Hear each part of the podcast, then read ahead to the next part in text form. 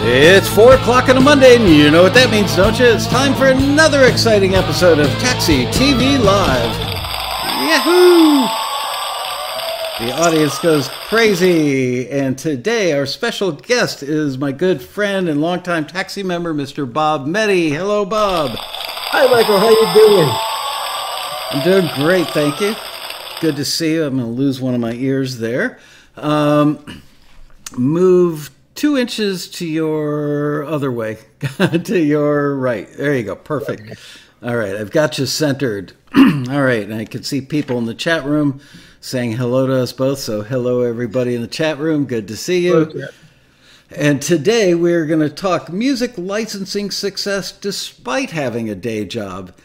And uh, the reason I asked Bob to the show was because he's a great example of somebody who has an extremely busy work life, a family, a lot of adult responsibilities. One of them is uh, shoveling horse manure. Um, yet he's been able to build a really nice second income creating music for licensing to TV, film, and commercials. So I know a lot of people think it's really hard to find the time to create music on any sort of regular basis because they've got a day job and a family and all that stuff. But um, when you hear about Bob's schedule, uh, pre COVID schedule, you'll be shocked at how well he's done. And I want you guys to meet him so that you know that it can be done. You got me? uh, we're Hello. getting there. Oh, yeah. You're getting the feedback. All right, yeah. Get your cans on and. Uh... It's coming through there too. Oh, are you watching the show on your computer as well? Are you on YouTube? I'm sorry. Are you on YouTube as well? Uh, no. Should I be? No. No. Okay. No. no. Okay. It's right.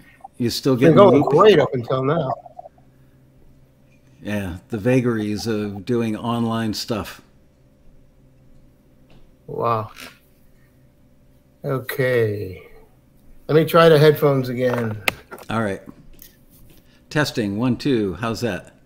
It's um I'm gonna lower the volume. It's a little better. Let's see here. All right. So, yeah, I'm not getting any slap on this end. Oh, there. I, I brought the volume way down, and now it's now we're good.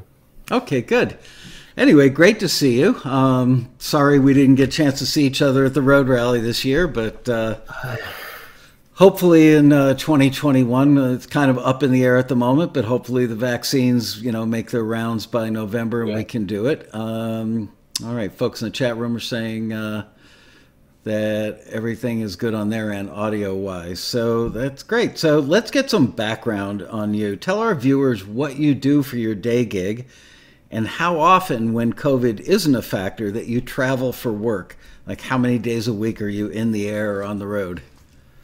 Uh, in the good old days, when, when we could travel, uh, I was I was supposed to be on the road every other week, and that never worked out. It seemed like I was I'd go six, eight, ten weeks straight, uh, wow. not full weeks, but you know fly out Tuesday, come back Thursday, fly out Wednesday, come back Friday, that kind of thing. Uh, in 19, 2019, I had 121 flights, did over 150, 160,000 miles in the air. Uh, what what I do for a day gig is now uh, I've transitioned. I'm always transitioning. I'm reinventing myself. When I joined, I work for a company called Brooks Equipment and they're the largest fire protection safety distributor in the world. And basically, in your office and everyone's office, you see the fire extinguisher, you see the alarm, you see the sprinkler and the emergency lights. We sell all the parts that the distributors need to inspect them and service them. And my bailiwick, where I came from, is I, I was born in the lighting industry, and my is exit signs and emergency lights, and that's from manufacturing distribution. So when I came to them, I came to them as a product manager, and huge company, no salespeople, all online. So I'm I was one of the only people for the company ever to be out on the road, you know, doing training, and I said, hey, you know, while I'm here, I can make some sales calls. I'm a professional salesperson. And they're like, what? Talk talk to our customers in person? That's unheard. so yeah, and then I started bringing back stuff, you know, that they did, and so that developed. Then there were four outside salespeople. Then I gradually got out of that and came back just to training. That's what I've been doing for the last eight nine years for them. I our customers obviously buy our products, and I go in and train them on the codes, the laws, and how to do service on exit signs and emergency lights, and how to make a whole lot of money doing it. Nice. Yeah. Um, so you have to know all the, the laws and the regulations for all the different states they're in. Yeah, well, mo- most of them follow national codes. Oh, okay. So it's either it's either God, I feel like I'm doing my day gig here. NFPA 101 or the International Code Council, or in states they sometimes write their own codes. So yeah, it's it's narrowed into groups, and then the electrical code, and you know OSHA and stuff like that. So yeah, no, I, I do know a lot about codes. wow. All right. Um, so give us some context on your music licensing life. Um, how how many pieces would you estimate, whether they're songs or instrumentals? How many do you have out there in catalogs at this point in time? Would you say? Well, if I go by my BMI registry, I have about 541. That's but a lot of yeah, but a lot of that is you know re retitling between the between publishers and stems and all that. Uh, my main go-to publisher, I have approximately, I think I'm just under uh, 80 signed pieces with this one uh, publisher, and they're all songs. There's there's no cues there or stems. Those are all songs. Uh, do you ever do instrumental cues, or do you only do songs? Oh no, I do. I do some uh, instrumental cues. Uh, sometimes I'll, when a publisher will put out a brief, uh, I just did one uh, a couple years ago, and not one, I did a whole series uh, for piano, tension, crime, uh, drama kind of thing. You know, in the lab, CSI type type stuff, and it was fun. You know, it's different than writing a song because I'm so melody driven or lyric driven and yeah. then sudden and then suddenly you know you're just doing you know a minute or you know a minute and a half two minutes of you know set it build it get out. It's it was a learning experience yes. Um, how many publishers do you have stuff with? I know that you've got that main one that's your go-to but how many overall? I have about 15 different publishers that i actively uh, send music to and it's the 80 20 rule. I have like three or four that make me money that are, you know, always on the BMI statement. Uh, the newer stuff comes in, you know, from them. Right. You know, I've often uh, held you up to be the smartest guy I know in music licensing, and people say, why? And I say, because what Bob does oftentimes is like full on instrumentals that could be two or three minutes long versus doing a 60 to 90 second cue. And that's because I know that you do a lot of cocktail jazz stuff. Yeah. And cocktail jazz often ends up in a scene with two people having dinner in a restaurant, having a conversation, yeah. and, they're not darting in and out of cues. They hit go, and that music plays during the entire, you know, happy anniversary, honey scene. So yeah. Uh, you get long oh, yeah. plays. Yeah, uh, especially like uh, I'm, I'm, with BMI. Uh, you get into that two three minute range of a vocal. You get I to get the super rate. You get even more money, and it's like yes. So when I'm when I'm on TV, when I'm watching, when I know there's going to be a show that has one of my songs on it, I'm there with the stopwatch. you know, how long? How long is it? You know, and you know it goes back to when we talked on Taxi before uh, like you know my son Ryan said, you know we can hardly hear it. You know they're paying this these beautiful upfront fees, but you can hardly hear it. And I'm like, they don't pay us on volume; they pay us on length. and that's you know and that that I'm going to print up a shirt that says that. You know, it's just and, and it's so true sometimes. But I I forget where I was, but I was listening to uh, some music supervisors and they addressed that and they said you know even though the music's so low you could hardly hear it you know when we take it out the scene falls apart. It's yeah. just that it's just that noise. It's just that filter in the background that gives the the scene life. That gives it realism. Speaking of noise and background, hang on. I'm gonna go turn off my heater. I'll be right back. sure thing.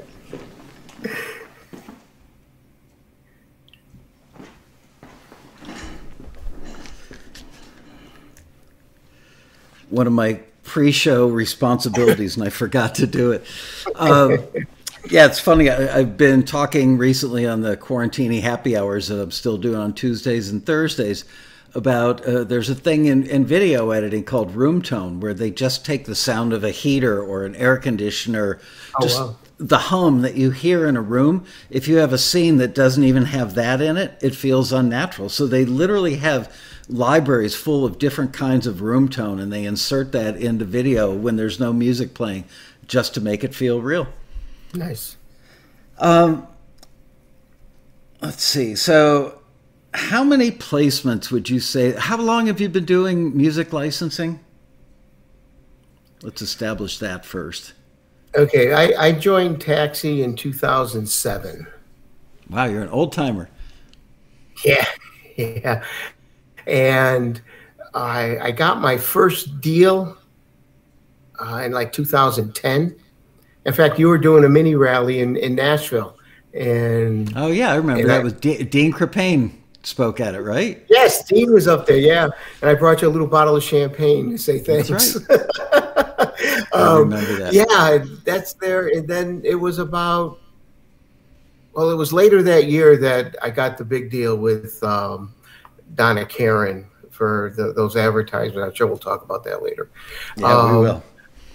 And and so I, I then the first real placement was like 2011 on Californication.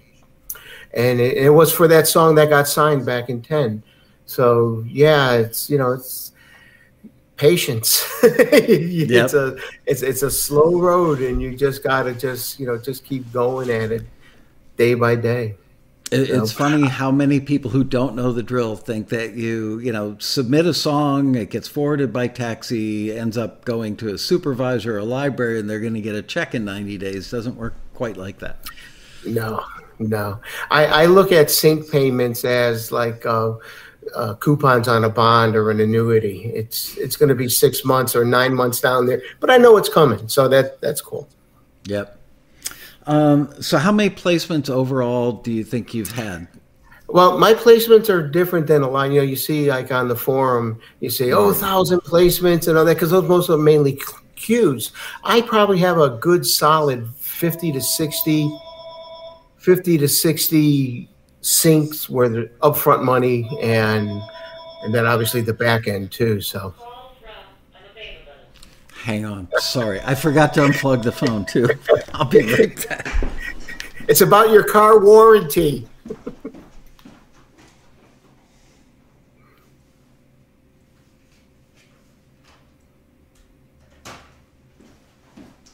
Oh well. Luckily, my wife is upstairs and uh, she grabbed the phone. Nobody ever calls on the home on the landline except for you know solicitors nowadays.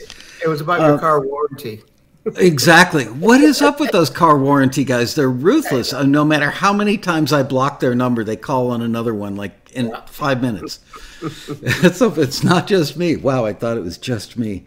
Um, so yeah, okay. So you're like in a you're not wholly unlike other taxi members, but you've got your own little niche going, you know, in yeah. that you tend to get stuff that's got sync fees attached. And for those who are watching the show that are new to the industry, a sync fee is an upfront payment. Um, a lot of the music that you hear in reality shows, nobody gets upfront payments for that. You just get your money from ASCAP or BMI on the back end because it's performed on a TV show. With a sync fee, um, which is oftentimes associated with like a, a, broadcast network show that could be on ABC, CBS, NBC, or Fox. Um, it's usually 2,500 to 5,000 ish up front. Um, you typically split that with a publisher, and then you make money on the back end, especially if it's on a broadcast net and it plays for a long time like Bob songs do, you make real good money. So um, he's not uh, one of these guys. I've had 3,000 placements, but he's had placements that make him really good money.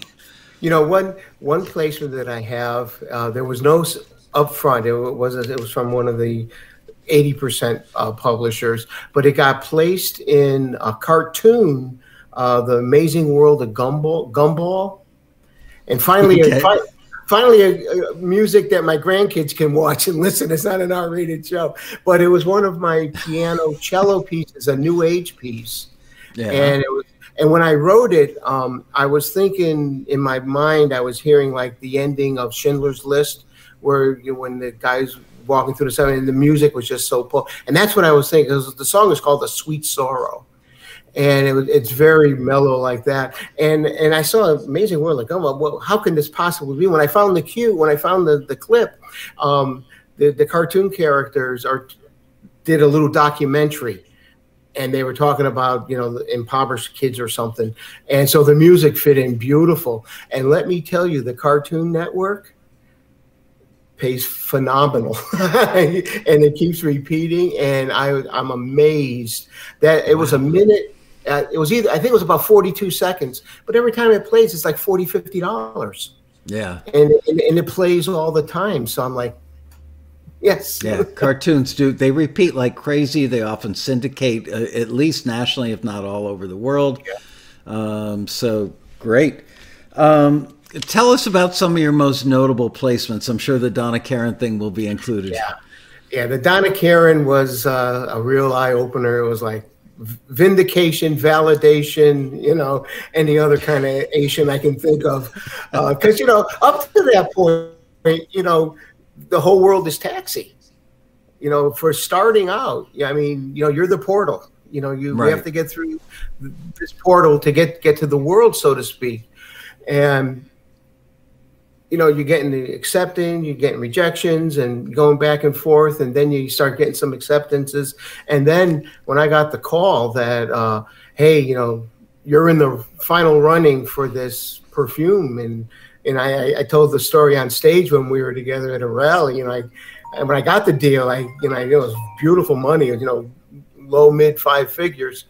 And I went into my wife who was in you know sleep. I say, hey, I, I got this great deal, and she goes, what? I said, it's with this Donna Karan or something, and she goes, she goes, you don't know who that is, do you? And I said, no. She goes, go Google it. And I said. What? Come on, just tell me. She goes, You're an idiot. Donna Karan, the, the designer. And I'm like, Oh, okay. Well, at first, when it came in, pure DKNY, I thought that was right. an abbreviation for donkey. so, but yeah, no, that that was sweet. Uh, and then it ran a year. It, had, it was a year's uh, fee, and then it was up in February of the following year. And so I'm, I'm retentive. I, you know, I check all my sound uh, cloud stats and uh, disco. I mean, I, I'm always counting the numbers, who's watching, who's listening, blah, blah, blah. And so I, I noticed that, uh, okay, the contract was up in February 31st. And I was on their page. They were also running the music on their uh, website for the perfume. And well, it started to become March. And so I called the publisher. I said, Are they going to renew? And she said no. She goes, I checked with them. The, the program's dead. Okay. So then in March, I it was still playing. So I called them back and said, Are you sure they're not renewing? Because it's still on their website. And she goes, Well, really? She goes, I'll get back to you. And she called back about two days later. She goes, Thanks for your diligence. She goes, Oh, we just got another five thousand for wow. use for another year just on the internet, just because it played when people were shopping. And I was like, beautiful. And then the next year, the Pure DKNY Verbena came out and they used it again. And there was another, you know, know, you dream of those sync fees. Those are, you know, yeah. In, in, in terms of the advertising world, that's actually a small fee, you know. So, but I'm, I'm waiting for one of those big ones to come in. well, and I know what that number was. And just to be clear, it wasn't the 5K that Bob just mentioned for the internet use. It, it, the using it in the TV commercials got him many more times the 5K. But yeah, I guess compared to people that get a couple hundred grand for a, you know, a big commercial, it wasn't that big. But still, uh, no. it was definitely way up there. And I don't know any musician who would turn their nose up at, at that oh, dollar no. amount. no, that that was wonderful. Yeah, some of my really nice. Uh, we were just on um, again a restaurant scene. HBO's The Undoing uh, that was that was a I don't know if you watched it, but it was you know I was glued to it, and, and my wife's joke is always, "Oh, I got a place. Okay, what restaurant are they in?" she, calls me the king of the restaurant uh, music, and it's yeah, you know it, that's that's what it is. Ray Donovan, Um, Volchek, when the guy goes into the restaurant where they're talking, blows his brains out. That's me, you know, playing in, playing in the background. I got such memorable, you know, placements. How do you know? You'll know when the guy shoots himself in the head. That's me playing there. You know? Would you like a little brains with your dinner? but, but, but, I kept playing. I just kept wiping off my glasses, you know. uh, how many years have you been making music? Because I know you, have been doing music long before you joined Taxi. Uh, oh, yeah. Did you start out when you were a kid with like piano lessons, the typical thing? In fact, I, I just started giving piano lessons. And, uh, I have a couple very young students, and I found some of my first books. Wow. 1967. Boy, do I feel old. But yeah, you know, that's when I started. I started 12 years old, the third grade. And yeah. I wrote my first I wrote my first song in third grade. It was it was all right hand. I didn't realize it was the key of B major, but you know, it's just all the black notes, you know. But it was a cute. Then I wrote lyrics to it to host, you know. But uh, yeah, yeah, but you know, did the whole eighth grade, ninth grade bands, and you know, playing for passing the hat around, playing for food. one one time, the guy came and said, "Get the hell back on the band!" Saying you your band is eating more food than they're playing. uh, usually, that would be drinking. You know, I think. I did that, did that in college. Yeah. um, well, my sax player was about 300 pounds. So the, um, you know, college, you know, I, I, did the Elks Club, you know, every Friday night, you know, in high school, I did the steak bar, you know, the cobbler and, you know, and even then, you know, you realize, you know, it's 830 on a Friday night. Yeah. Big Jim from Sears is coming in. He sits at the end of the bar. He has a beer. He'll have two, then leave. And then Joe come, you know, and at, that age, I realized that you know I, I really don't want to play cocktail bars, you know, for my entire life. But you know, it was funny that you mentioned, you know, for writing because I was just talking to my wife. That's about a week ago. I said, you know, when I realized that I really wanted to do music for film and stuff. I, I, always tell the story that I told my dad that, and he said, "Yeah, you have to go to Hollywood. The walk would do you good." And you know, ha ha, ka-ching, you know the so, but what really, where, where it really, really hit me, where that little ding hit you in the heart, and you just you get that sensation. I was, I never forget it. It was, uh, I was either at the end of high school or just in college. I was home. I was watching Saturday. I was watching TV, and I was watching Kojak.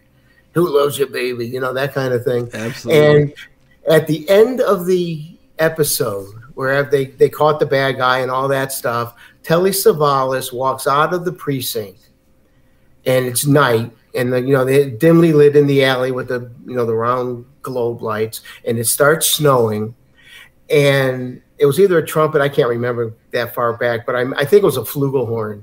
It was some slow, beautiful flugelhorn music and it was just jazzy. And he just, you know, looked up and said his last line, and then the music took it out. And I remember just sitting there, just like drained. It was like, oh my god, that was beautiful. And and it, you know how you just get that feeling, you just knew that I, I, I don't know how, but I got to get there. and eventually, uh, eventually, yeah, eventually I got there. well, like, you wow. sure did. Um, so, what are your favorite genres of music to play. Like, I, I, you still do play the occasional piano bar gig, right? Or uh, am I mistaken about that? Uh, not really. Uh, who, who has time? You know, well, yeah. Jazz gigs start at 10, 11 o'clock. I'm in bed by then. You know, I'm, I'm, I'm closing up the studio. Then I'm not going out for a gig at that hour. Uh, but I, I, will do, you know, hey, you know, someone, you know, we have a special, will you come in and play? And I, I do, believe it or not, I do more gigs on the road for like the trade associations. Oh. Uh, you know, like they, when some of the pictures I just, I just got a, re- a small record deal and I had in Japan. Nice and I had to send pictures. And I was looking at some of the pictures for for me and playing a, a, white grand piano, white or black? Oh, it was a grand piano that they brought in on the 30th floor of the Swissotel overlooking Lake Michigan or some one of those big lakes out there, and you know, and I was doing the cocktail for them. They said, hey, well, you know, we know you play. Would you play for us? And I did. And more, I can't tell you how many associations I provide the music during the during the annual wow. meetings and stuff, you know, and it's just so yeah, you know, that's I I, I I'm I'm to the point now when once COVID's over, uh, I'm gonna want a gigs uh, just to get out, you know, yeah. because you know, just you know, I was thinking the other day, you know, all the old standards, you know, you know, of course, I, of course, I could still play Misty. Of course, I could still play Satin Doll, Green Dolphin Street, you know, run down the list. But then there's a lot of songs that, oh my God, I haven't played that one in 20 years. You know, got to take out the books and start cutting. I'm gonna probably, probably gig uh, more on the horn, on the sax than uh, the piano. So. That's right. I forgot you play sax. I play them all. I wow, and I and I and that's really great for like when I'm doing a big production. Yeah, I'll you know I I, I cut the both alto parts, the both tenor parts, the bari, and I can even throw the soprano on, and get that full sax sound section going and and that's that's cool because then you you put some muted brass up on top and it sounds like Nelson Riddle's you know band is there. I've got to say, bari sax is one of my very favorite instruments to record. It's just, the sound is so satisfying in a control room on big monitors, especially if you use like an old RCA uh, ribbon mic on it and run it through a Pultec equalizer and a tube limiter, and you listen to it in the control room. It's just like uh, it's like having a really good dessert. Let's just say. and, and, and it, it's funny, but a lot of my bari sax stuff gets placed. Yeah. Yeah, yeah. The uh, this one, the one my favorite. As matter of fact, it, we it won one of your contests on a taxi TV, Red Sky Morning. Uh, I got I won one of Robin's books. oh, uh, cool. Uh, is, is in a is in a movie with uh, Linda Redgrave and Danny Glover, uh, Scout about Scout, and you know the scene. I'm you know of course I'm, i rented the movie. And I'm like, okay, where's it? Where it is? And uh, Jane Seymour is laying on a couch sweating because it's the air conditioning and there's a power outage in New York City and they're playing some kind of board game by candlelight and there's my bari sax in the background and then Danny nice. Glover calls her on the phone and they're having this conversation with my music going on. Yeah, it never gets old. Everyone watching, once you get placements, it never gets old. I know you're you're one of my favorite people. That whenever you get something, you'll post it on the forum, and you can feel the excitement coming off the web page. And I'm always proud and happy for you. Um, what? How old were you when you started? I know you said you record, you wrote something in third grade. I mean, was that like the beginning of something you did regularly? At what point did you become a more serious writer composer? My I started putting uh, pen to paper uh, probably around eighth grade, ninth grade. Yeah. Uh, then I started writing with a buddy of mine, and we we started doing some. I mean, every night writing, and uh, we we were you know like this in, in our writing style, and we just you know it, it, you know the mind. We didn't have to talk. We just knew. Uh, he'd go home I'd I'd stay. He'd come to my house to write, and then he'd go home. And the next night we'd get together, and I say, "Hey, I wrote this little piece last night." He goes, "I wrote one," and where mine ended, his started. It was it was uncanny. Wow. Yeah, and uh, we got some copyrights. Oh boy, waiting, waiting, you know, 26 weeks for the copyright office to give us that piece of paper, like you know, put it on the wall, you know. Many years ago, I had to go to the copyright office. It's in room B14 in the basement of the Library of Congress. And when you go there, it's a hallway that is designed to be a bomb shelter for people that work in DC should anything ever happen. The hallway is so long that they use golf carts to go back and forth down there. But when a golf cart drives away from you, it goes over the horizon. It actually disappears because of the curvature of the earth. it's so weird to wow. be underground and see wow. that. I mean, it literally just disappears over the over the curve of the earth. That's a long hallway. Wow. Um, yeah. Uh, so the Telly Savalas moment. I mean, what did you do after that? When you decided you want to start composing for media, did you start paying attention to music in a different way when it was in TV shows? Um, did you start writing right away? How did that all come to fruition? No, I, I just kept playing. I was still playing. I was gigging a lot, you know, because in college, you know, you know, poorer than a church mouse, and you know those those gigs, you know, kept food going and, and wine yeah. in the refrigerator, so to speak. But um, yeah, uh, no, I didn't didn't start dreaming of, of of getting into the to the the sync side or the TV film until way later. Then, you know, I, I told the story. You know, my dad said, you know, I know you want to be a music major, but you know, go for marketing at this point, you know, mm-hmm. because you know you have what you have what it takes to be a salesperson in a market. You you demonstrated that. You'll love it. Do it. You'll always have your music. I, I told said this before in the other one, and it was it was fantastic advice. He says, you know, get a business background. You'll always have your music. If you want a gig, you gig. If you don't, you don't have to. But if you do the music thing, it's a rough life. I mean, I, I feel, I, I really feel bad for all the musicians out there who you know all the restaurants are closed you know they're they're doing online concerts just to make some some money to eat and survive. And but having the business background you know in our in our company you know brooks has been fantastic. You know we're all we all stayed employed. We we reinvented how we we go to market and to keep keep everyone going. But i still have my music. And and and and now as i'm you know getting ready for transitioning uh, into retirement. You know, now I can flip it from the business side to where that's I could probably I'll probably do some hopefully some kind of contract work for for Brooks as I go in because in September I'm 66 in two months, so I can take full Social Security. Mm. And I don't, and I was born at the right time where I won't get penalized if I earn money because in certain ages, if you take your Social Security, if you earn money, they they pull back your Social Security. So that's you know these are all in the financial plan. You got to be aware of these things, and uh, so so I can still do contract work. That's right. We're the we're the same age. I'm a little older. I turned 66 last September. Yeah.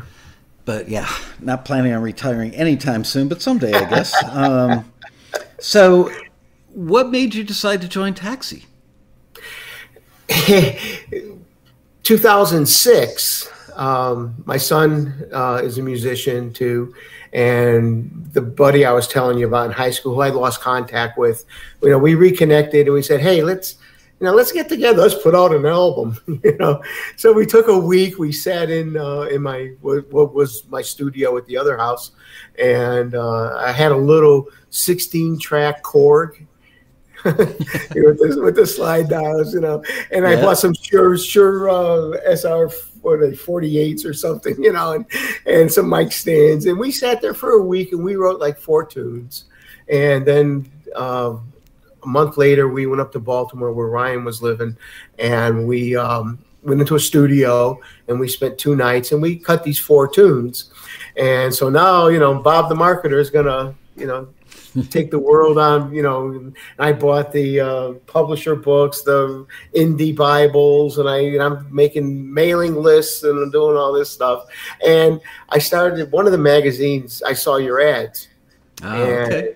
and i'm like what what is this? You know and you know people making deals and this and that. And and you know i'm a true skeptic.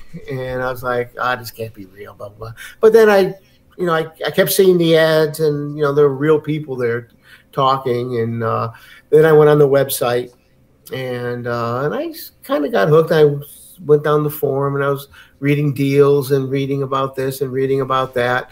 And it was my birthday, uh, July 14th, 2007. That was my birthday present.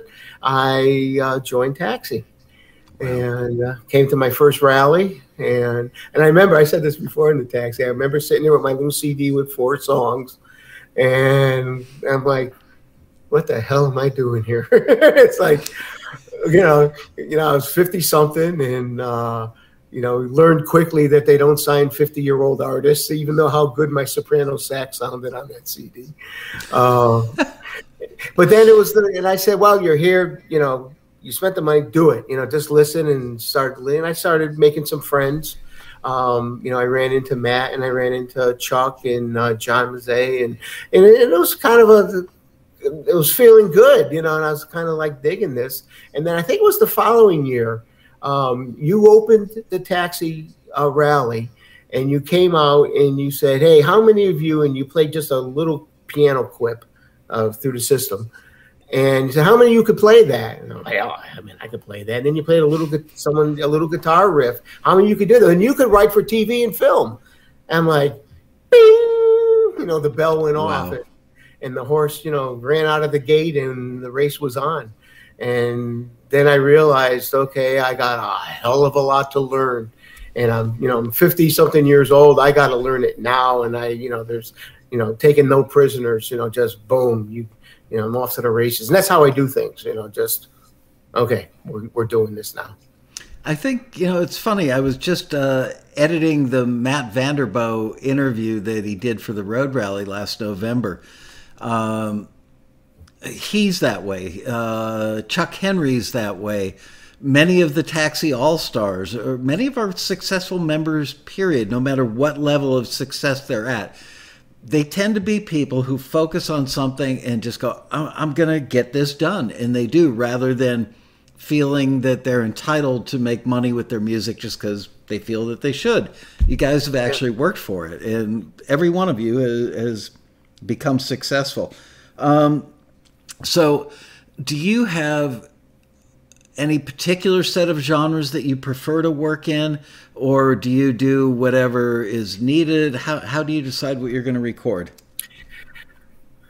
I tend to stay in the jazz realm uh, straight jazz, cocktail jazz, piano jazz, uh, vocal, vocal jazz. Uh, from this, I, I, I, tend to gravitate to the late '50s, '60s, the Nancy Wilson era, the Cannonball mm. Adderley era. That that's where, and that's that's getting a really big revival now. That that style is is really being grasped. So I'm I'm good at that, and New Age. And, and you know, in fact, when the the small record deal I got in Japan, um, Muzak Japan, you know, they wrote to me and they said, you know, and he kept saying, you know, we've signed over 300, you know, jazz artists, but they wanted my first Snowfall album. Wow. That was on, on Disco Kid. And that album is new age. It's all solo piano. And and then when I was given the master, he goes, he goes, no, this is really not jazz. This is more new age. And I said, well, I was kind of confused as to why you were telling me about jazz. So I, I also, and again, marketing, because he signed so many jazz, I also sent him many playlists of my jazz stuff. So hopefully down the road there'll be, a, you know, more contracts coming. But it, it's pretty neat. It's it's a it's a uh, a deal in Japan and they're they're hawking the, they're actually printing CDs and they're going to the uh, to the I guess curio shops or specialty shops. They're doing download, and I'm also the in-flight entertainment on international flights of ANA Airlines for February and March. So, wow. Do you remember John Brahaney? Oh yeah, yeah he used to be the guy who put together the shows. I think it was for Delta Airlines. He was actually he would pick the music and narrate the show and do like the uh, unsigned channel on, on, Delta Airlines for years. Oh, wow. And I, I remember people made some decent money being on those in-flight things. I don't know how ASCAP or BMI figured that out, but they did. Um, so can you say that one genre of jazz is like more frequently licensed or more financially rewarding than others? Is cocktail jazz the predominant yeah, thing? Yeah, it'd be cocktail jazz, cocktail jazz, and and the solo uh, piano jazz. Uh, one tune that was placed in the series, the originals. Mm-hmm. It was actually played live on the uh, in the scene. I had a not only give them the, the track, but I had to send them the sheet music. And oh, it, wow. what's really interesting is that after that episode, uh, Dry Martini is one of my most streamed uh, piano uh-huh. tunes. Yeah. Interesting, because people have seen it in the show, they Googled it, figured it out, they, added it to their playlist. Exactly, and and and then there's like TuneFind and stuff. You know, people are liking that. Oh, this song just makes me feel so relaxed and da da da da da. And is there other music? Of course, you know, social marketing. You got to answer them and tell them where mm-hmm. they can go to to download your stuff. And that's great. I'd love to hear that. Um, so when you write, which of these two mindsets are you typically in? Um, a, I'm going to compose the most brilliant piece of music I've ever created, or B, I'm going to compose the most usable piece of music I can for film and TV by making it simple and emotionally impactful. and you know it's what's going to get used. Uh, I'm gonna I'm gonna write a nice song. Uh, I'm gonna wordsmith it. If I'm working with a co-writer, we're gonna make it. We're gonna make it. We're gonna production is where it has to be. It has to be broadcast quality. It has to be all those wonderful things. But it's gonna be what can be used. Because a lot of times when I'm writing, you know, there's scenes in my head. I'm, I'm, I'm very visually graphic that way. When I'm writing music, I'm, I'm usually picturing my own little scene of how that would play or how that would feel in in in in a scene and then i you know then you come back to all the all the years of rallies and music supervisors telling you you know this is what you don't do this is what you know this is what will keep you out of a scene you know, just overplaying, just blaring stuff, or just uh, things in certain ranges that'll interfere with with voice being spoken. Uh, and be, be, very cognizant of that when you're writing. So, so key selection is, is real important. Of course, if there's a vocal, you know, you got to be writing for for the uh, that that's my my one of my big tips is I learned write the song because I do everything MIDI to start and before you record it, if it's going to be a vocal, and if you know who the vocalist is going to be, you run it by them and say, "Is this your key? How do, this is where the range of this song is?" So tell me now, so I can adjust it. Because a lot of stuff I like writing in the key of F, and but you know that high E, you know, that's you know that's a lot of problems for especially female singers. So, but you know if I bring it down to A flat but I already uh, I write it in F. That's easy, and then just you know computer write, bring it down to bring it into their key. Because I've had singers come in and say, "Oh yeah, this is great, but you know if I could take it down a third, uh, sorry, the key's the key." Because I've already recorded the sax, I already have my drummer and my bass guy come in. We're locked here. You either can do it or you can't do it. So, um, how long does it take you to do an instrumental piece? solo piano instrumental piece versus doing a full on jazz song with a I'm guessing like a four piece band and a vocalist? I I just sent my new record. Uh, I was on lunch uh, a couple months ago, and and I'm very rigid in you know the day gig and music. You know, at 12 I take my lunch hour, and a lot of times I'll just eat something quick and I'll come in. I'll work in the studio for an hour and then get back to work. Um, I, I started writing a solo piano piece. I wrote it mixed it, mastered it in 37 minutes, submitted it, submitted it to there. I let the publisher know it was there. They signed it within two hours. so that that's my record.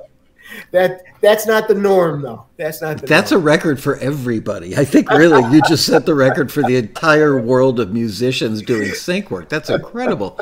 yeah, it, it was fun. You know, I just I was just plinking around and oh, this sounds good and and I and I just opened up the machine. Okay, got a little click track going and just played it. I had very little. It was one of the few times I had very little things that I had a, a few pressures here, a few keys were a little too hard. Did it, boom, boom, wrapped it up, book it, Danno. And I'd like to do do more of that, but you know, usually a, a nice three minute solo cocktail piece. It'll take me an evening. Mm-hmm. And then I, I like to sleep on it and come back to it in a day or so, let it let it ferment there for a little bit, and then listen to it, and you know, and then you know, you open it up and like, oh my god, what the hell was I thinking? oh my god, you know, delete, you know, and then other times, ooh, and I. It, I don't know what this has happened so many times to me. Um, I'll shut down the studio. I'm through whatever I'm doing for that night, and then just for the heck of it, I'll open up. I'm I'm in Logic, so I'll open up that drive that has all my my files on it, and I'll just start looking at titles, and I'll say, "Huh, 2016. What's this? I don't even remember it." And I open it up, and it's fully orchestrated, strings, five part sax parts, a whole big music, but it you know. It, needed something to finish. And obviously, I closed the file. Something else came in that was important, or I was on the road. And then I started working on another and totally forgot about it. And I, wow. okay. So now, now I have lists everywhere of, of these. I found like five or six of them. And then I find little segments, little, um, just, I have an idea. I open up, create it, and then forget about it. and and this is in fact a couple of my co-writers. You know, we had a a nice verse, but we didn't have a chorus, and we didn't have anything written yet. And I went through and I found this song that was could easily be a chorus and it was in a different key. So I quickly changed the keys and I put them together. Whoa, that worked. And it got signed. Amazing. So, how did you, how, forget 2020 and COVID, in a normal year with you traveling as much as you do, how do you find the time to do this stuff? I mean, do you do you get off a plane, walk in the you know door to your house at eight o'clock at night, and start working on music? Or uh, your wife's name is Sue, right? Susan Sue. Wait, say that again. What's your wife's name? Sue. Michelle. Michelle. Whoops, wrong taxi member. Anyway, do you walk in the door? Hi, Michelle. What's for dinner? Oh, thank you. What's for dessert? And then off to the studio. I mean, how do you find the time to do all this? No, it goes the other way. Hi, hon, I'm home. She says, "What are you cooking for dinner?" My house too. yes, I do. All, I do all the cooking. Yes, uh, thank God. Um, we have a deal. I we, we we have a deal. I cook, she cleans. So um, that's how that works. No, it's it's just regimentation. Uh, you just you, you, your your day is in blocks. Um, how it worked then and how it works as the po now. Um, back then, if I'm if I was one of those in weeks, and this goes off the same now. My, Michelle's alarm goes off at four in the morning. She gets up, gets the coffee going, and she likes to plink on the computer. Um, my alarm goes off at five. We're both at the barn by six. We uh, spend about an hour, hour and 20 minutes out there. Right now, we're bringing them in. Um, now it's been snowing and cold, so we have. He's to, he's ta- just for you guys who don't know. They, they've got what 14 horses that are boarded on your property, something like that. 24. 24. I was off by 10. Look, I don't know your wife's name. I don't know how many horses you have. Clearly, I'm just patting. How you doing? so you get up at 5 o'clock in the morning, go out and take care of the horses before you do anything. We bring them in. It's been, you know, sub you know freezing here, so we can't water them at night. So we got to fill 24 water buckets. Um, make sure they have hay. Bring them in. Uh, when it's really cold, they act like idiots. So you know, I'm I'm being you know dragged like this between two 18 hand horses, uh, wow. which are if you don't know horses, that's big. I mean, their withers are over my head, and, and if they decide to to get together and squish me, they, it'd be easy. But um, yeah, so it's quarter after seven. Uh, I'm in the house. I make my wife's lunch. Uh, she goes off to the law firm. Uh, then I go do the day. Now I do the day gig. Uh, lunchtime I'll play. Six o'clock we go out. We help uh, whatever's left to be done. She has a lot of students that are, are pitching in, doing the shoveling. I end up usually spreading and watering, and then we come in. I usually set up dinner before we go out, so it's ready. Eat eight o'clock uh, usually done by dinner. I'd like to eat earlier, uh, but you know, eight o'clock is what it is. Studio, nine ten. Lately, it's been nine ten because I'm just tired. Uh, but normally, I'd go to like eleven and start the Groundhog Day. Start it all over. In twenty in 2019, when I was traveling a lot, uh, that would be my in week thing. And on the when I go on the road, um, you know, I had a little iPod thing, and whatever I was working on would be loaded in there. And I'd take sheet music with me, and I'd take my pad. I have my little books, and where I'd be working, I'm sitting on the plane. I'm conducting. People think I'm weird, but you know, I'm looking at this, listening to this, um, writing lyrics, uh, or sometimes just a song will come to me, and like, oh, oh I got to write that lyric down because I'll forget it. Um, write it up. If I'm in final mix, then I'll have that in there. And on that hour and a half, three hour flight, four hour flight, I will listen to it literally 500 times. I just hit repeat and I just keep listening, listening, and listening. And, you know, you, you, get to that level where you're listening not just for what she's singing or he's singing or what you're playing, but, you know, that hi hat, that snare, you know, is the bass. Is the did the bass player hit you know an eighth where the kick hit, and am I getting a boom instead of a boom? You know, you know, making yeah. all the all the little things that keep you awake at night. and then then you're listening to the mix itself you know just where it's sitting you're listening in little earbuds and and i used to bring cds along in the rented car and i'd shove it in there while i'm driving to the next place listening and listening and listening so and that's uh you know it comes down to i, I think john Mazzei, you know made a post years ago he says not the gear it's the ear yeah and and, and that's what you you know that's you know that's your other instrument is getting so you can hear it. I, I made a post years ago. I said, you know, when I listen to music now, I don't listen to the song. I listen to how it was recorded. I listen to, to the mix and yeah. You know.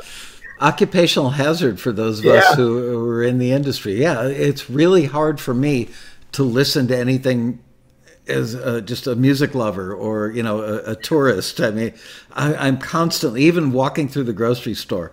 I'm noticing, yeah. you know wow, did I just hear an edit go by, you know, coming out of the ceiling?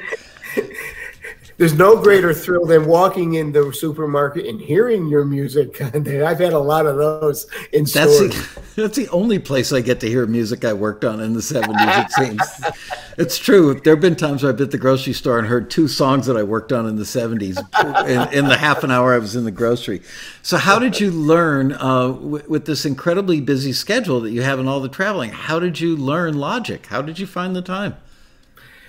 Uh, you, trial and error. You know, you usually the nice thing with doing cocktail lounge music, you know, you, you get your template set up. You know, you, you kind of you you know you know where the um, you know the ballpark, you know where it where it is, and then you you just expand upon that. Um, CK Barlow, you know, an angel. Yeah. CK, how do I do this? It's it's not doing what it's supposed to do. Oh, Bob, you know, she was, you know, tell me how to. But yes, for a long time, she would she was mm, saved my butt so many times and just in logic because she teaches that stuff. Uh, but yeah, just learning it. Matter fact, I just realized I'm I'm doing two co-writes right now, and I just realized just how under how I am underutilizing EZdrummer, Easy Drummer mm. 2. Yeah. And addictive drums. And YouTube, man, okay, you know, because I was e- easy too. I couldn't find a multi timbral way to do it because it's you're running out of uh, you know uh, RAM here. To, you're loading too many of these, and I said, well, I got to do it. Not there, but I f- found these other tutorials, and I'm like, oh, I could do it like this, and now I know how to do that. And it's just I always go back to my buddy when we with, with uh, Ryan when we were doing that first recording session. I had my little Korg there, and my buddy said, "You're not going to become an engineer, are you?" I'm like, "Hell no! You know that's, that's a four-letter word. I'm a marketing guy, you know." And yeah, yeah. Now I talk hertz and all this stuff, and yeah. Well, there is something. It, there's art and craft involved in it. And it's very addictive. Uh, I recently got Logic, uh, I think around last September, October, but didn't really mess with it much prior to the road rally. Um, I don't write any music, you know, but uh, I started playing around with it more about three weeks ago, and I was remixing that song Shirelli did on stage in the ballroom with my daughter. Um, okay. he, he gave me files for that. And then uh, this past weekend, I forgot that years ago, I bought a two inch 20 or a two inch 16 track of the Eagles song Take It Easy that was found in a dumpster behind oh. Olympic Studios in London. And I bought it on eBay for $70, fully expecting that it would show up, if it showed up at all, that it would be a blank tape. I'll be damned. It, it, it, was a master take that they had done all the background vocals on, the lead guitar on, everything. Oh. And then I think they were working with Glyn Johns on that record, and they were not getting along well with him. He they he wanted them to be a rock band, and they wanted to be a country rock band. Yeah. And so I think that they ended up doing a lot of stuff over. Take It Easy was one of the songs that they redid, but I've got a 16 track master of that that many years ago somebody bounced uh, to a, a Pro Tools session for me, and I actually got it into Logic the other day, and I spent all day Saturday remixing Take It Easy by the Eagles to try and make it sound like the later Eagles that worked with Bill Szymczyk. And I had that kind of silky glossy sound that Szymczyk got for them that Glyn Johns really didn't get for them. And it was fun. I reminded myself that I was actually good enough at things like EQ and compression and reverb that I could hear a sound and go for it and accomplish it. But all that said, I, at the end of the day, I said to my wife, You want to hear my mix? And she said, No. and I said, Why not? I've been working on this for hours. She goes, I know, I've heard it. I don't want to hear it. So, yeah. Anyway, yeah, she, she, could care less about my mix. Um, so, talk to me about uh, collaborators because with your normal, busy, you know, non-COVID work schedule, uh, are you collaborating with taxi members doing stuff remotely, or you only collaborate with people that you can bring into your home studio record? How do you do it? Uh, mainly through the internet. Through the internet, um, I I look at my list of people I have co-writed with, and I have about sixteen to eighteen co-writers. Right now, I'm centering on a couple of them. Um, Kristen Chambers out in uh, out in the I, I always forget if she's in Portland or Seattle, but she's out in the Great Northwest there. Great jazz singer, and uh, we were introduced by Casey Horowitz out of out of Philly. Right. Uh, he he had sent me a. He goes, "Hey, can I use your ears?" He goes, "This song, I, I'd, I'd love. I know you do jazz, and and I was listening. Well, this is great." So I wrote a nice critique and and sent it to her, and and, and my byline was, you know, I, I really like your style, and you, I hear a lot of Nancy Wilson in your voice. It was my a god to me, and um, and I said, uh, you know, if you ever want a co-writer, you know, I'd be happy to. And she said, yeah. And I I think uh, with our my my main publisher, I think we have like eight or ten songs already.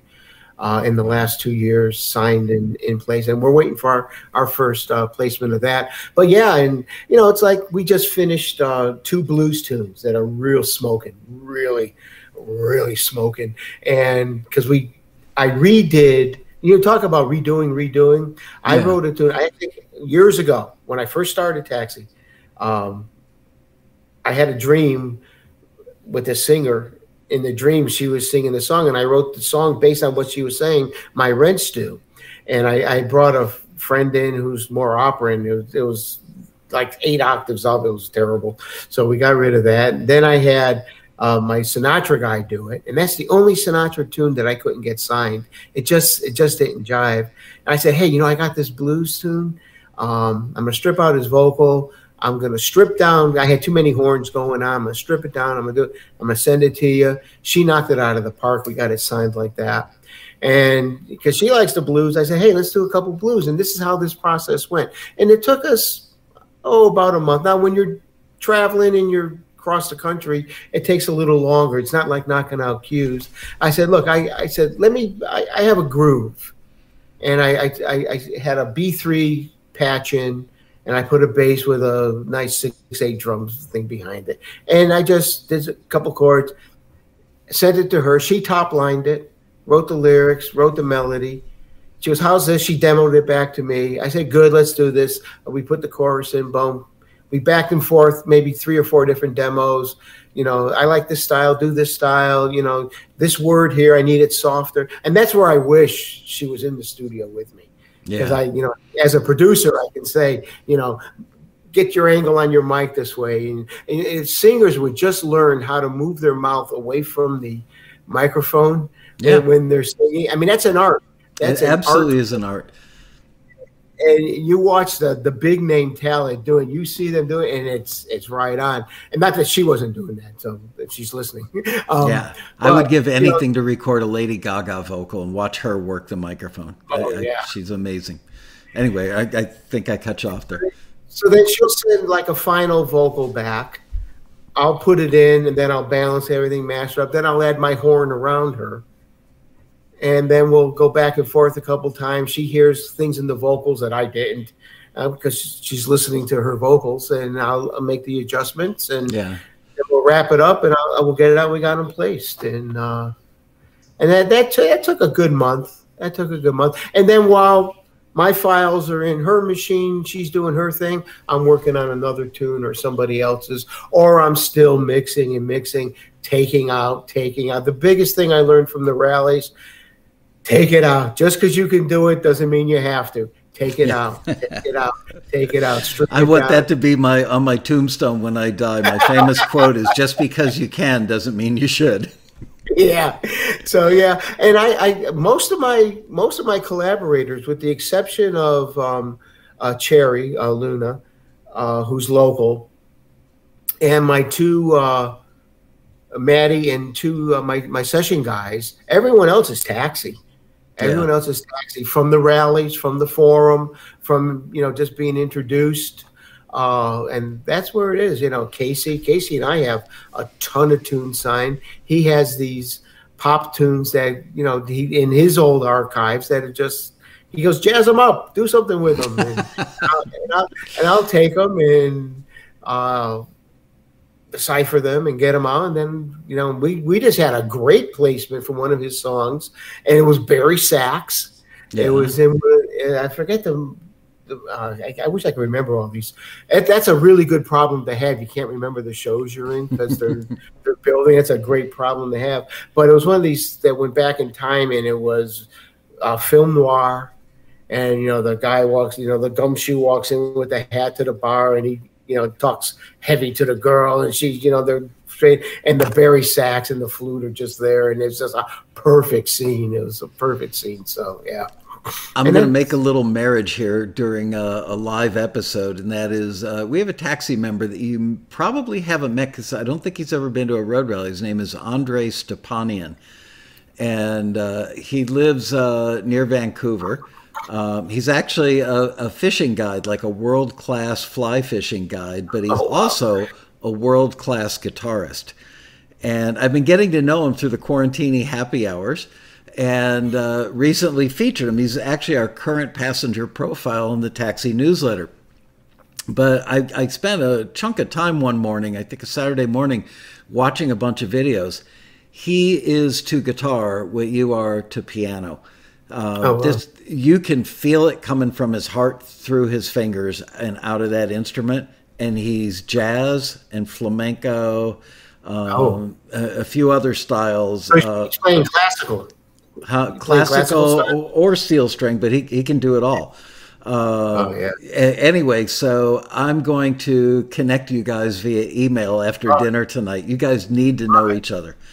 I love and it. He, and he's got your kind of work ethic as well.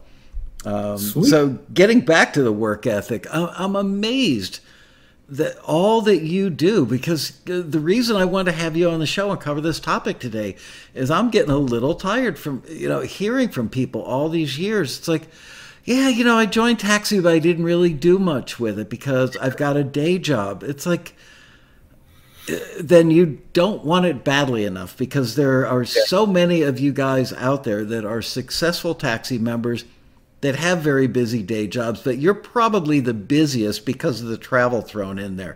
I mean, you know, yeah, you can do a mix on an airplane and a set, set of headphones. Yeah, you can do a little writing, but you know, like we were talking about before the show, there's still that you got to get off the plane, you got to go get the rental car, you got to get to your hotel, you got to get checked in.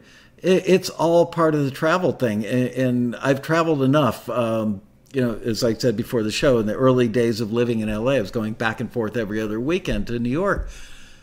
I, I know what that drill is like, and I've always been astounded that you're able to get this stuff done in quality work. Not you're not just painting by the numbers and, and cranking it out. You crank out everything you do reeks of quality, and you're able to do it the work schedule. Just amazing. So I hope that people watch this are in, and are inspired that if they've wanted this their whole life here's a guy sitting before you that proves that it can be done and you don't look any worse for the wear. And you cook dinner. Well when i hear people say i don't have time yeah. that's the biggest that's the biggest thing. And i hear this when i train salespeople. You know i don't have time and they don't have time to write music they don't have time. I always quote the uh, what's the sixth century chinese philosopher lao tzu Okay. Lao Tzu, you all, you all know Lao Tzu. The journey of a thousand miles starts with single step. He has all those cute little sayings. Well, he says to say I don't have time is to say I don't want to. And and I thought on that hard, and I say, you know what, boy, that that that hits you right in the heart. So now I don't say I I never say I don't have time. Now I say where will I find the time? How will I find the time? Sometimes you don't have time. So you got to move it to the, but you move that block, you schedule it. Mm-hmm. You, you know, I always used to joke, you know, Brian always said, Dad, you got to get in the gym. I don't have time. I don't, you know and uh, but it, it's the truth. You know, it's just to say I don't have time is to say you don't want to. If you really want to do it, you're going to find the time. You're going to, you know, you know, yeah. your eyelids hanging down here, you're going to put in that extra 15 minutes, and that's what separates the people who get the syncs and who get the who do the thing, and the other side of besides writing the music is the business side. You know and I, I always harp on that. Yeah you're a musician. Yeah you're a composer but you got to be a business person. And you got to present yourself to uh, when when publishers call you got to be professional and you because they they remember you know if you're if you're going to be a horse's patoot, so to speak, you're not going to get the second call. You're not going to get that call. Well, one my big publisher, what really got me going and a great relationship with them is after I I put in uh, one of the Sinatra tunes, they came back to me and said, "We want Sinatra and strings. Can you can you produce more? Will you produce more?" And you know they're, they're expensive to produce, you know. And but I said, "Yeah, oh, absolutely," you know. Uh, we'll bring them in. I started first thing, you know, like, well, you know, these are major productions, you know, and I, I bought the Sinatra and Strings album, Don Costa. Oh my God, my, my hero. And, and listening to how he does it. And, and then, okay, so what songs do I have already that I can just take out the other vocal and put in my Sinatra guy? Yeah. And I had like and I had like three or four of them. Boom, boom, boom, right to the publisher. Keep sending them, keep sending them, and I think we have like twelve signed with him. With, yeah, that with, stuff with that is evergreen too because it won't ever go out of style. It may not be the yeah. most frequently licensed genre, but it will be an always licensed genre. I, I have two of them in Hallmarks and they're you know the uh, with love christmas there's uh, dan borelli singing you know, the play that's the Dean quit in my song, and it's the cheesy love dance at the end of the movie. I mean, and they and I, I was so disappointed I didn't get any Hallmark this season because I, I, even wrote to the supervisors and the producers of a couple of them and gave them some playlists of my new stuff, you know. And I oh we like hey thanks for but we'll consider you know uh, because Hallmark plays all the time. And you know, when you like you said, when you have three minutes or an hour, you know, an hour, a minute and a half, oh, that's the back end is superb. Yep, yep. A very dear friend of mine who uh, has been a mentor of mine for many years once said to me about the music library business specifically. He said, "It's a penny business, but." Get a lot of music out there so you can make a lot of pennies. That's you know, there's an equation to it. Um, talk to me a little bit more about the business side because I just got uh, somebody reached out to me the other day. A publisher reached out to me and said, "What is with these people?" Referring to uh, that he saw a particular taxi member using their real name spouting off on political stuff on Twitter or Facebook or somewhere. And oh, apparently man. apparently it was a little over the top and he said look, I'm not even going to tell you where I sit politically, but this is just bad business. You know, make up a fake name or something, but don't go out there because, you know, half half of the country is one party and half is the other party. You're bound to piss off somebody. And, he noticed it, and it bothered him so much that he reached out to me. And, and during the conversation, he brought up, and also so and so is doing it. And these are smart people that you and I know well. And, and uh, I can't believe they're doing it. That's got to be bad for business. Uh, just yeah, you, you can.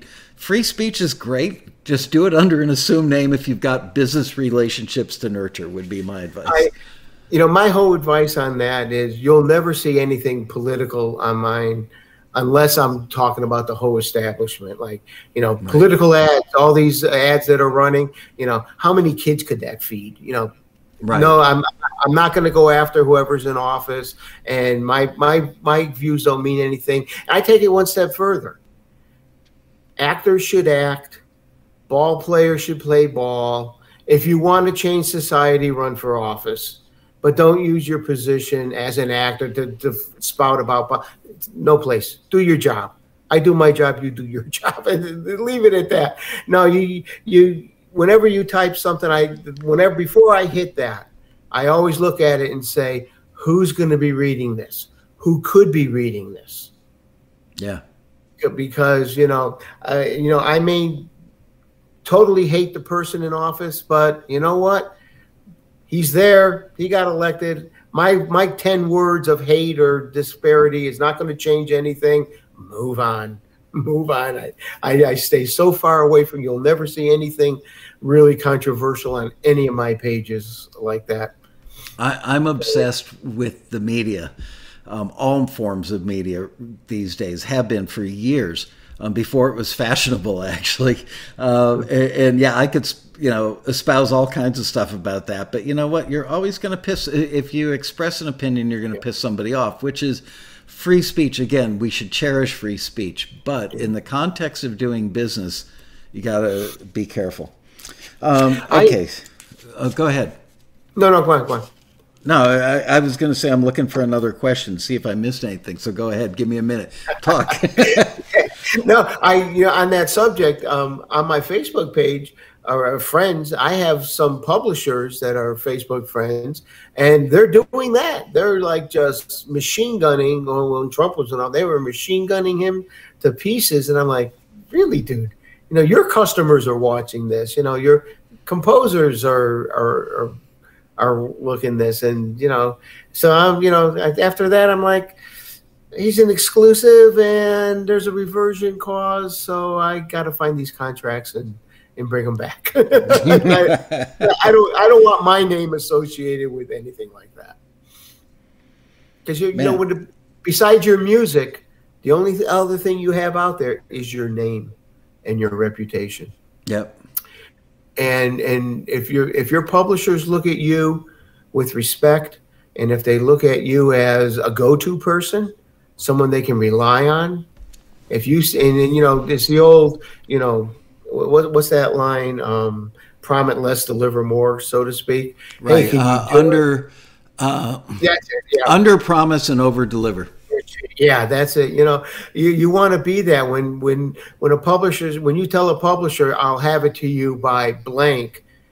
If it's eight o'clock, you get it there by six o'clock. Yeah, because when they when they see that email, oh, or the upload, because they have someone that they're waiting to send that to and you don't want to put them in that position. Well, you know, the guy said he was going to do it, but you know, um, I just saw on Facebook he's out trout fishing. You know, or he's he's playing basketball, or you know, he's eating he's eating at Carvelos. You know, it's just like, come on, dude.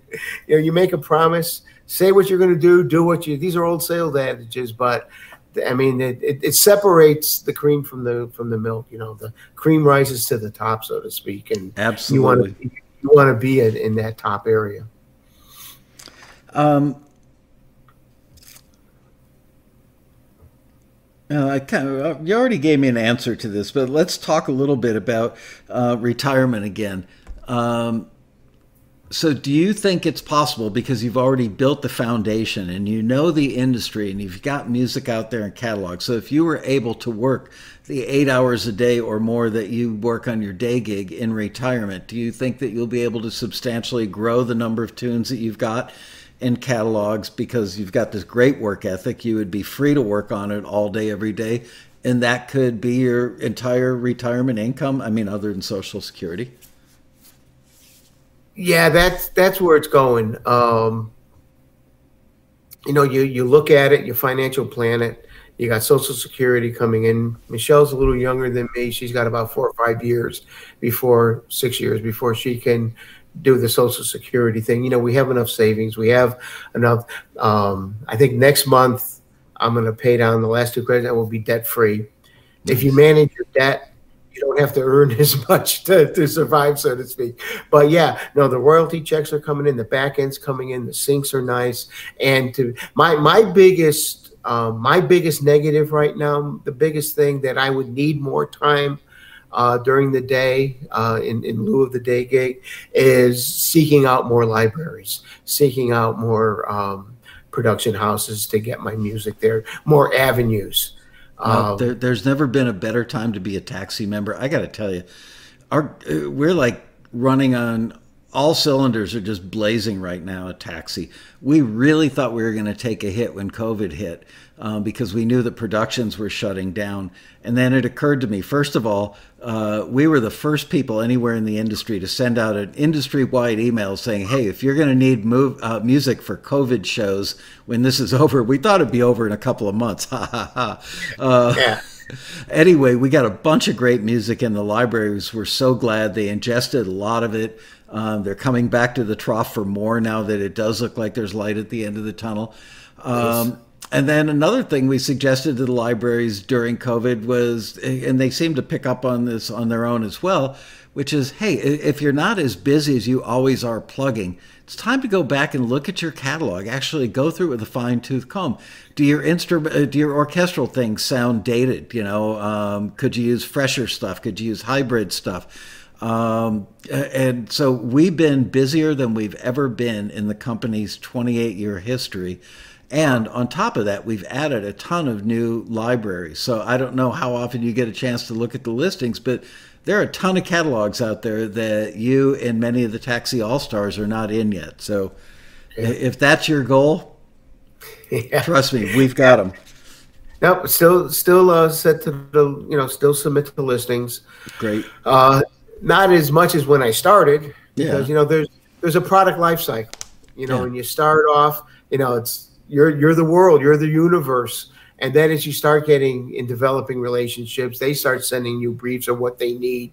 Yeah. And so you start focusing there because you have a you, know, you got to go for the probability. You know, they if they're looking for it, they have a need for it. If I can fill it, maybe I can get used on it. So yeah. Yeah, absolutely. I mean, you know, I'm not offended by that. I support it actually. Um, going back to the timeline thing about uh, over uh, under promising and over delivering, we just recently ran a listing um, for a direct to supervisor thing that needed somebody that sounded like they were a busker playing a, a, guitar and singing out in the town square somewhere. I think it was a show that was being shot in London. So they needed somebody that sounded legitimately British or actually was British. And my friend reached out to me. Uh, my music soup friend reached out to me about 4:45 on a Friday afternoon and said, "I need this. Um, we've got to present it to the um, uh, to the executive producer Monday morning." So I said, "All right, let me get the team scrambling." And and a couple people stayed a little late after work, and we got the listing out. We deadlined it on Saturday. We screened the stuff on Sunday, got it to him uh, Sunday night, not too long after dinner, even though he technically didn't need it till probably 8 in the morning on Monday. And I checked with him a few days later, and he said, "Oh yeah, you know, I forwarded a bunch of the stuff." He, the, he actually said, um, "I pitched a bunch of your taxi stuff." So I believe that because we um, underpromised and over delivered on that timeline, sorry, that we were able to uh, get it to him before everybody else did, if there were anybody else's. Uh, and, and, therefore, you know, I'm guessing probably six or eight of our things got forwarded. And I think that there were probably, I don't know, 15 in the batch that went from us to him. So I'm a, a big fan of that. It's like, yeah, if there's a deadline, don't get it there a minute late, get it there an hour early. That's right. Well, we've still got um, 11 minutes. How about you up for a little Q&A with the folks in the chat room? Absolutely. All right. Uh, chatters, if you've got questions, I'm now pulling you up to the front of my screen, and I will relay the questions to Mr. Meddy. Oh, I just crushed an earbud. I guess you're supposed to have both of them in your ears.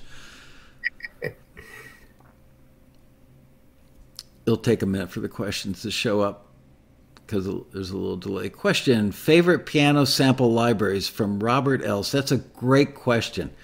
Um, first of all, do you record using sample libraries or do you have a, a piano?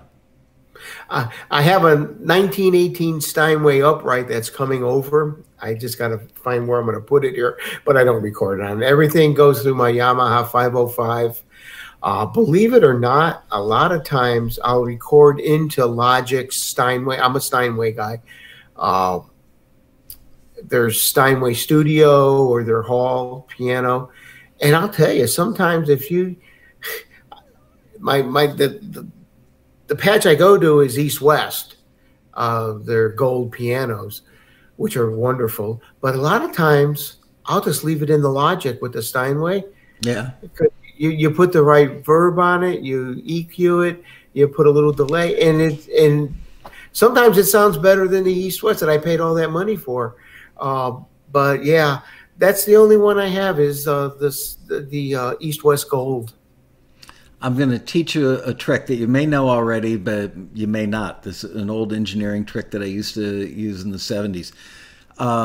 I did a lot with snare drums after the fact if the artist went home because we didn't have sample libraries back then, but you can do it with piano, and I know it works really well.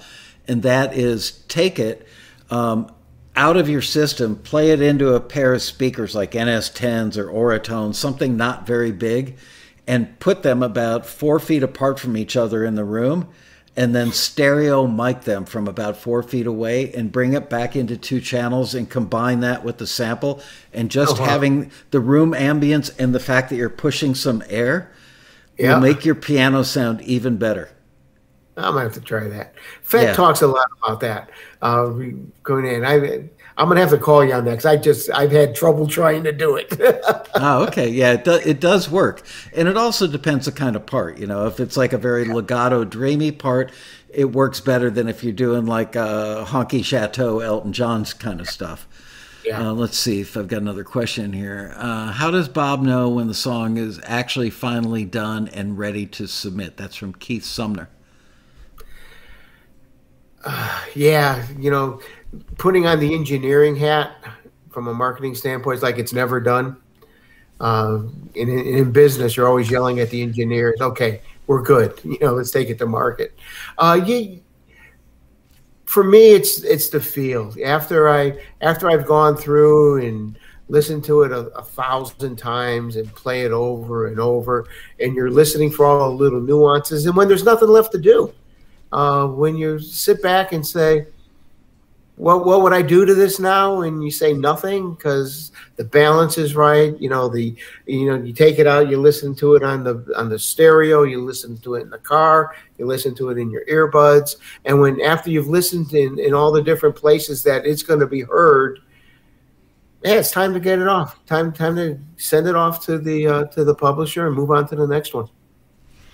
Andre Stepanian, uh, the gentleman I'm going to introduce you to, the guitar player, wants to know uh, what are your Logic piano settings? Are you comfortable sharing those? The settings? Yeah. How, how would you EQ the Logic piano? What kind of reverb is your go to reverb on it? That sort of stuff. Do you compress it? oh, yeah. In, in, Logic, yeah. I once I record, I always go to the uh, Grand Piano three because I like the way that sets. And depending on the song, um, if I'm heavy in the in you know in the lower keys down there, I'm gonna you know pull them back a little bit, and you know depending on the piece that I'm writing, and, and is it playing with other instruments? Is it solo piano? I'll adjust that so to me it sounds like it, sounds like it's on stage, and that that's to me it always has to sound like it's on the stage, and where on the stage it is. Uh, for the uh, reverb I just use the uh, Space Designer, and I, I usually just I, I, don't put much on it at all because in in if I'm doing in the East West, I can adjust all the the sine waves in East West. Mm. Uh, and, I can, and I can adjust the stereo spread and everything else I need to do. But if I'm just leaving it in in um, in Logic, uh, I'll maybe just bring it to like 32 and then maybe about three four on on the dry side. Uh, I usually put uh, like about a th- was a three three eighty five delay in, in in there. Just uh, really, yeah. That's kind of long. That's that's impressive. So you must just use a little tiny pinch of that. Yeah, yeah, three eighty five. That's what I use on the horns. That's a good slapback. Yeah. Uh, and sound. So I I, I kind of like that and then uh, then I'll depending on the song, uh, it depends what compression I'll use. Uh, and the, the, Logic has really nice compression that I'm. I mean, I haven't bought any. I have a thing in my rack here that I can record in compression, but for the for the MIDI stuff, um, I usually go with something soft. Uh, and again, it depends on the tune. If if I really want more, uh, if I pull up like a Yamaha C5 uh, C7 piano there, where it's bright and all that. I'm going to use something that's going to complement the tune to that. Wow, you really have become an engineer. I'm proud of you. Thank you for, for coming from you. That's uh, a well, you know that that's the art of it. You have to understand, have the foundational science, and then apply it to the artistic side of it. And that's exactly right. You know that if you've got like a a C7 and, and the right hand is heavy and up an octave, um, different compressors will react to that differently, and you get to know your gear. I, have got to say, I, have been telling the guys in the quarantini happy hours, I'm blown away with Logic. And so far, all I've done is mix a couple of things. But the plugins sound really, really good. I've downloaded some other plugins that really don't sound substantially better. Um, and yeah, like the, the compressors uh, that come stock with Logic, it's like, dude, those sound is, is good. I've worked in studios where I had any complement of dream equipment that any engineer could ask for. And I've not run into anything yet in my two mixes that I've done where I need it. It's like, oh crap, I wish I could get this, or I'm going to go download that plugin. All right, we've got time for one more question before I sit here and talk about Logic all night. Um, where can you listen to Bob's work? That's a good question. Ah, um, if you go to SoundCloud, and you put the dash, whatever which way that dash goes. I, I always get that dyslexic, I always mess it up. But do red with two D's, R E D D dash productions with an S, and my whole catalog's there. Great. Um, I just saw another good question. Um, where'd it go?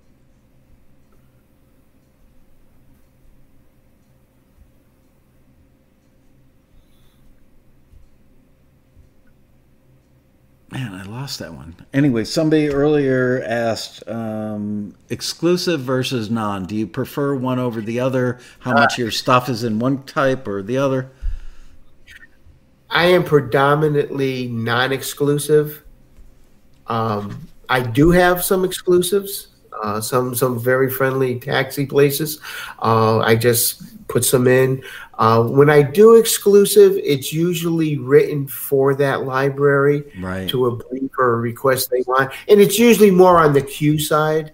Because when I, if you know, they say, "Well, do a Sinatra and do 20," well, and it costs me personally, you know, by the time I bring my my session guys in and Borelli in, and if I bring my my jazz trumpet guy in, I'm looking at five six hundred dollars out of my pocket to give over the copyright, and that's not going to happen. right. uh, the business side says no. I like the non-exclusives because then I have free reign to uh, make albums. I can go to. I like geographically separating my libraries too.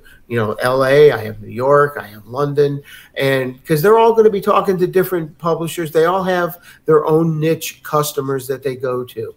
You know, this show is not going to go to every everyone, and not right. only to exclusive. They spread it out. I always use the example of if I sold, you know, this this shaker here, like Al DeSico's shaker here. Um, you know, I, I can I can give it to you know Ace Hardware that only has hundred stores, or I can give it to Walmart and they're talking to you know a thousand stores.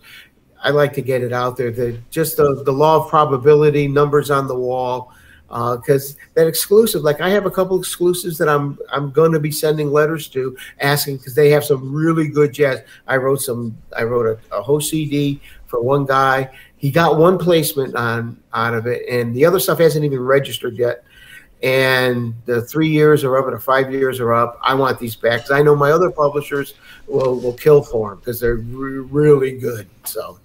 Yeah, I, I, like the non-exclusive just because I like to hold my own copyrights and I like to be able to decide where they're going and you know if someone calls up. And I've been starting to do more work with music supervisors. And if the guy's never heard of my publishers because I'll always direct it to a publisher hey right. call this person call that person because I feel that's a two-way street you know they're bringing me the business of you know I'm not a library so I'll, I'll send it back to them or tell them where they can go um, so yeah, that, I just like that freedom.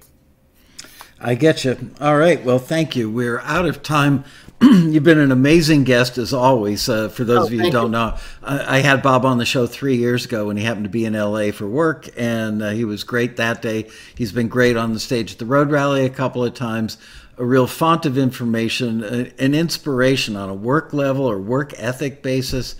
Um, I- I'm amazed that you find the time, especially with the travel. But uh, and uh, someday we'll have to have you on the show. We'll do a cook-off because yeah, I cook dinner pretty much uh, Sunday through Thursday. I cook virtually all the dinners. My wife cleans up, and uh, Friday night she always does the, the nice big Shabbat dinner, and Saturday night we get pizza or something. But uh, Well, when we do that, my I have cocktail piano music that can be playing in the background. For. Awesome.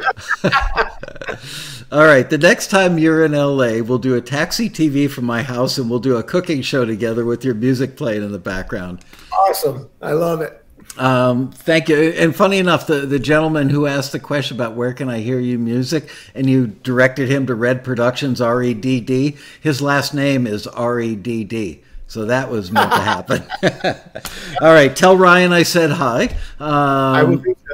And uh, that's it. Thank you, man. You were a great guest. Always uh, happy to see your face and, and hear what's going on in your world. Thank you for sharing what you know with our members. Ladies and gentlemen, Mr. Bob Meddy. Thank you all. Have a great safe. Take care.